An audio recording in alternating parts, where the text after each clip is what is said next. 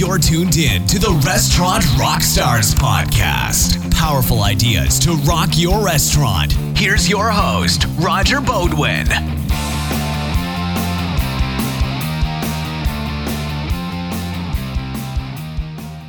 Hey there, it's Roger with another Restaurant Rockstars podcast. Before I begin, you know, whenever I come across a product or a system that I know will help you rock your restaurant, I gotta tell you about it.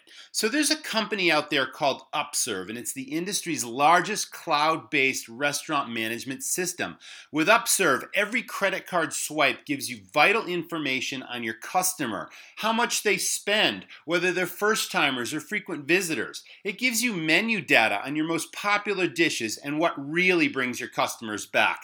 It tells you server sales performance, the return on investment from any event or promotion you run, and so much more. You know, when you run a restaurant, you just can't have too much information. So give yourself every advantage. Get a free demo by visiting upserve.com slash restaurant rockstars. That's spelled U-P-S-E-R-V-E, so it's upserve.com slash restaurant rockstars. So let's dive in. Today I am speaking with my friend and collaborator, Jamie Oikle of runningrestaurants.com. Now, runningrestaurants.com is a website you gotta check out. It's an amazing resource to help you rock your restaurant. Now, Jamie had this great idea a while ago. He said, let's invite our audience to ask their most pressing questions about their restaurants. So listen to our Q&A session that follows. It's a two-episode podcast, so stay tuned for our next round of Q&A. Well, hello everyone. This is Jamie Oikle from RunningRestaurants.com, along with Roger Beaudoin from RestaurantRockstars.com. Good morning, Raj. What's going on, buddy? Hey, Jamie. Glad to be back with you. How's it going? Good man. Uh, this is gonna be fun. Um, for for folks that don't know Roger, uh, he's a lo- long time, wildly successful restaurant operator. So he's got tons and tons of experience. Coaches and consults with restaurants now all around the country, sharing his hard-earned wisdom and uh, definitely hard-earned. And today's going to do some of that with us. So uh, we took in some reader questions a couple weeks back on the website and social media and, and the newsletter and so forth. And so we're going to talk about a handful of them today and see where that conver- uh, conversation takes us. So, Roger, if you're ready, the first question that came in had to do with culture. And Juan Carlos writes in asking, uh, why is it so difficult for my team to buy into my business culture? So, Roger, that question literally could have been asked by, let's say, a million different restaurant owners all across the world um, who have that issue. What do you think? Well, I always believe that your culture in your restaurant begins with the people you hire and how you hire. And unfortunately, you know, you can look through the want ads of any major newspaper in the country and you constantly see ads for restaurants looking for staff and it always says experienced cook wanted or experienced wait staff wanted, whatever. And I always believed that was a mistake and it was the wrong approach. You know, your culture begins with the staff you hire and I've always believed that hiring from attitude, approach, and desire to serve the customer was so much more than experience, and the rest can be trained. And that's how I build a foundation of what I call my dream team. And then it's about the questions you ask. You know, you need to ask people the right questions in an interview, and and that really comes down to you know, not asking a question that makes it easy for them to give you the answer they think you want to hear. It, it speaks from the heart and you get it authenticity and the genuineness of a person. So it's all about hiring and then once you do hire, it's how you train the staff regularly. It's how you create a team environment that becomes a culture of hospitality. You might even say a culture of family, but that's really what very few restaurants are doing that I would advise um, if they were in that situation. You know, one one thing we've talked before, and I think you probably agree here, and it might fit right into this this question of culture. You talk about the A players, the B players, and the C players, and it's probably yeah. the case where it's these C players who are not falling into the culture because they have bad attitude. They they they're the ones that talk negative. Where the B guys, yeah, they're they're probably adjusting. Meanwhile, you got the, if you have the A players, they're right in there because they just they they have full full buy-in. So is that kind of a, way for, for, for, for this uh, gentleman for Juan Carlos to think about it? I mean, as you have players in those system, maybe just moving them out. What do you think? I am so glad that you brought that up, Jane, because again, let's focus on the C team. Every restaurant has what I call the C team.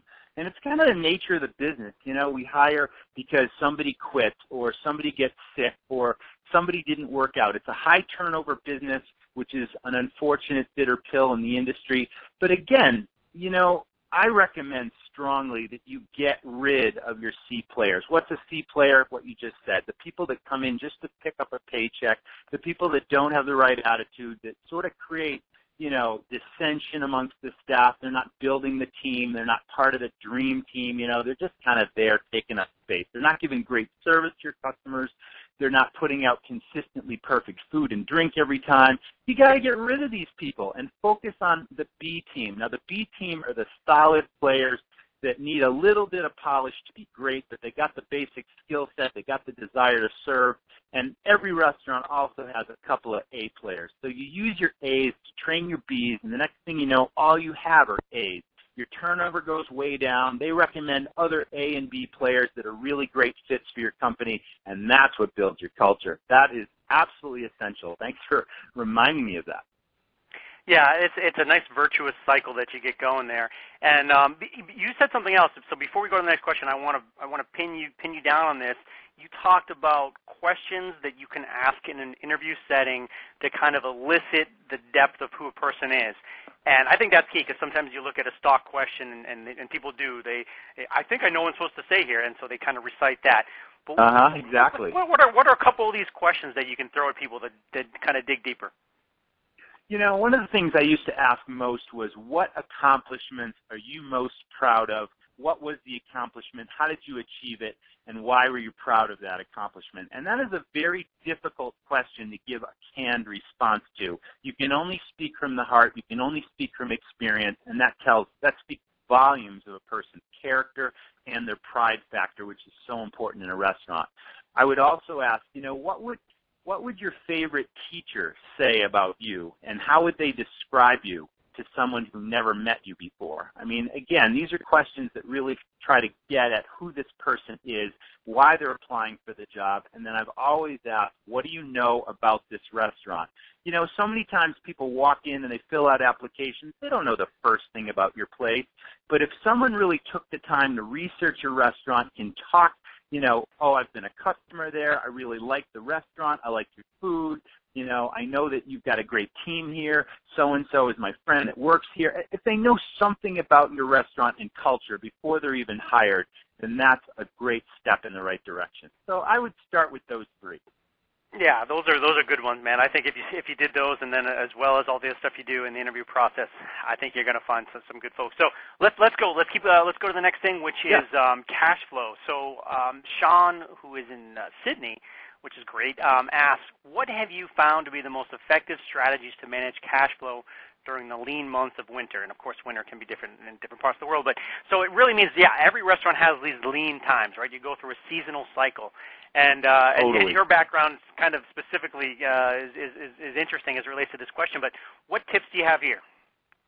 Well, you know, again, I ran a seasonal restaurant and then a couple more because I was at a winter uh, ski resort that was only open in the winter. So cash flow was critically important during my off season and managing the cash that I had after I closed and making sure I had enough cash to pay my opening invoices, my payroll, all that kind of stuff.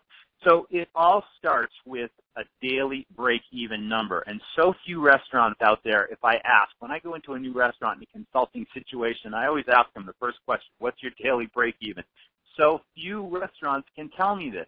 And it's not a complicated formula, but essentially to figure out a daily break-even, you've got to figure out what your fixed and your variable costs are, okay, every single month and then divide by 30. And that's going to give you, obviously, your daily break-even number. And to get more detail on that, I actually have a book for sale uh, called Rock Your Restaurant. It's a financial guide to rocking your restaurant, maximizing your profits and efficiencies. And basically, I give you a series of turnkey spreadsheets that teach you all these basic financial concepts. I show you where to, where to find your numbers and how to plug those numbers in, and it'll calculate all this stuff for you. So I would start with a daily break even. Next thing you know, if you're a seasonal place that closes, you need to have an off-season or a slow time budget. So what that means is you put together a list of how much cash you have on the day you close, any receivables that you're going to collect if there are such things in your restaurant. Probably not because it's a cash business, but you start with your cash and then you list based on history every single bill that's going to come in every single month or any um, things that you expect that you need to pay for that isn't a regular recurring expense. And at the bottom, you're going to have obviously a positive or a negative number, and that's going to give you every clue about whether you need to borrow more money or if you're going to have enough cash cushion to reopen um, when you start opening again. And don't forget, you know, it usually takes a couple of weeks once you reopen a seasonal restaurant before the cash register really starts ringing and you get that cash flow. So I always recommend that you get the best terms possible from your suppliers.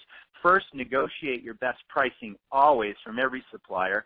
I always recommend that, you know, there's probably four, five, six, seven different food service suppliers you can compare pricing and quality on. Everything um, besides that is credit card processing is a big expense. You know, I would put bids out to your credit card processors every so often and see who's got the lowest price on on card processing. Everything from trash removal to snow plowing, landscaping, you know it. Every expense that a restaurant has should be um, bid out frequently several times during the year and always go with the best price based on comparable quality. And that saves you a ton of money, okay? And then um, again, negotiate terms with your biggest suppliers. Besides payroll, your biggest expense obviously is your food purchases. So you definitely want to shop that around. And then once you decide on who your vendors are going to be, ask for special terms, especially if you're seasonal. When I reopened my restaurant, they used to let me bulk my first few weeks of purchases into one large balloon payment, and I would make regular payments over the next couple of months until it was paid in full. So they were really favorable terms. You don't ask, you don't get. Okay? So that's all helping um, your cash flow situation. Yeah, I mean, you don't ask, you don't get.